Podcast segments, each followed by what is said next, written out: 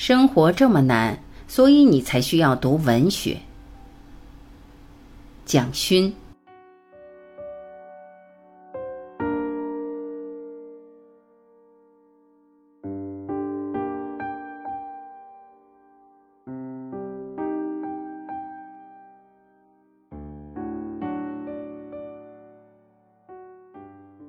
一，文学是照进现实的光。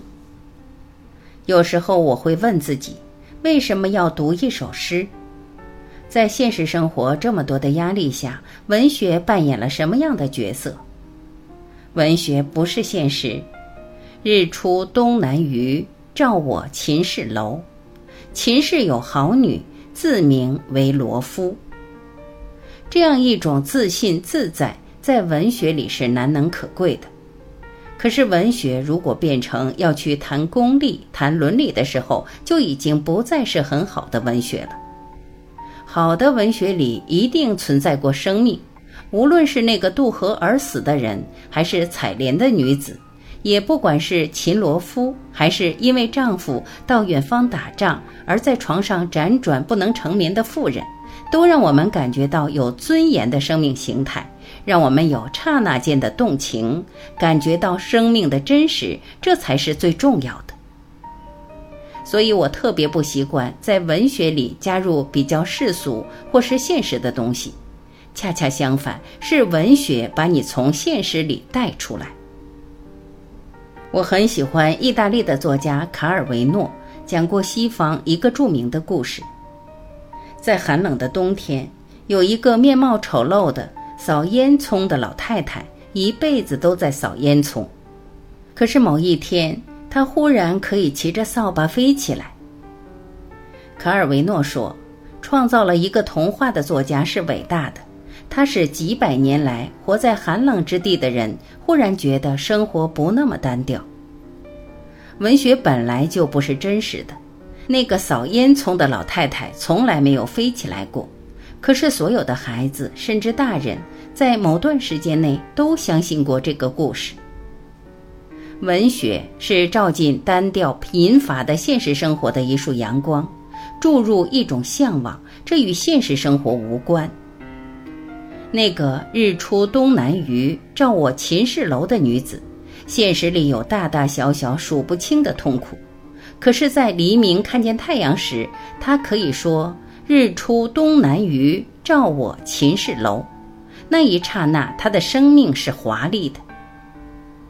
一部文学作品可以流传上千年，是因为当中有一个生命让我们觉得亲近，好像身边的朋友。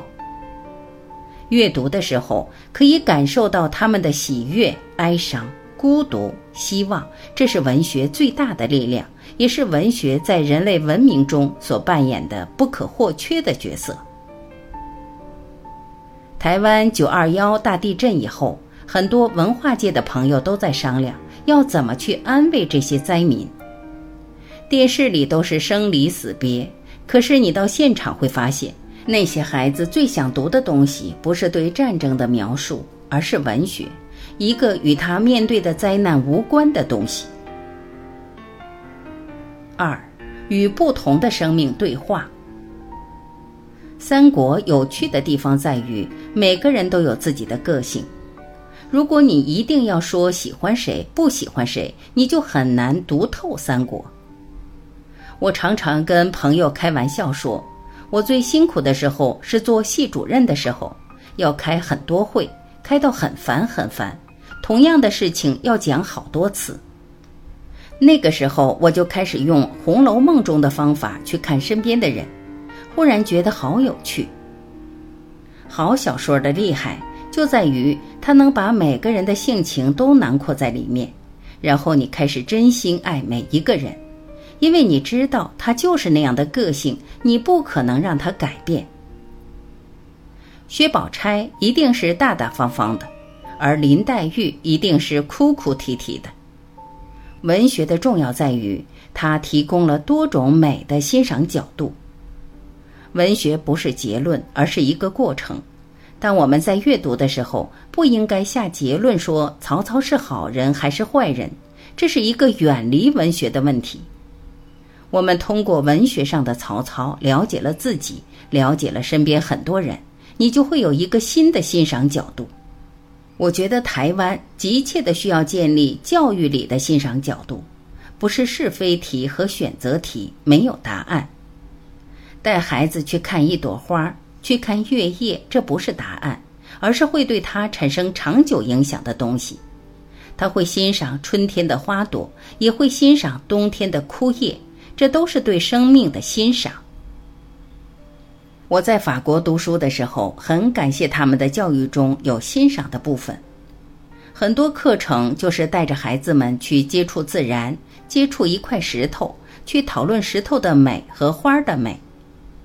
其实我国宋朝也有这样的文化传统，石头的美是花儿不能替代的，花儿的美是石头不能替代的。所以有一天他会知道，人的生命不管是石头的状态还是花儿的状态都是好的。三，文学呈现了人生的各个面相。人生就像是一本永远阅读不完的书。每一次觉得懂了，又会出现一个新的不懂的东西。我相信，今天孩子要写父亲、写母亲，或是妻子写丈夫、丈夫写妻子，都非常困难，因为里面纠缠着太多太深的人性。文学与人生其实是一环扣一环的问题。文学呈现了人生的各个面相，就好像我们打开包包，里面是非常没有秩序。百物杂陈的状况，要从中理出头绪，真的不容易。最伟大的小说，可能就是一个不归类、没有秩序的状况，《红楼梦》即是如此，像一个百宝箱，什么东西都有，什么东西都不归类，忠实的反映人生繁复杂乱的各种现象。而且，文学有一个很大的好处，它会反映生活的面貌。它会让你看到事件正在发生，引导我们去思考，但又不会像哲学那么严肃。我记得有一期联合文学发表了郁达夫、徐志摩和胡适三个人的情书，那一期很让我感动。这三封信选了三个我们很熟悉的文学界的人，三种不同的处理爱情的态度，你可以看到郁达夫的忧郁。看到徐志摩热情的完全不顾现实，还有胡适的完全理性。看到那一期，我真的觉得文学非常重要。当一个读者面临到情爱的困境时，他虽然不会是三位作家中的任何一个人，可是他会因为这三封信开始思考并调整自己。我想，这就是文学的功能了。文学的效果很难估量。它不是直接给人答案，而是给人多一点机会去思考。例如，情爱的问题很严肃，但它却可以用三封信去表达。又譬如前面提到七等生的思慕微微，那是一种很个人的情欲描述，却会引起我们的思考，让我们反省并尊重一个艺术家在自己的难关中以诚实的铺叙去度过困境。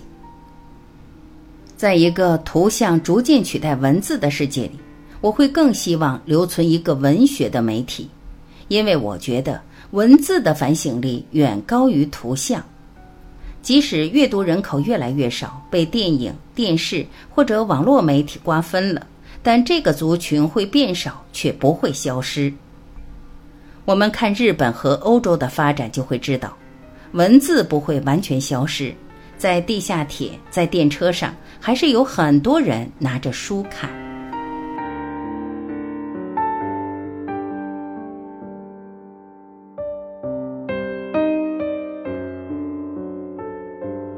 感谢聆听，我是晚琪，再会。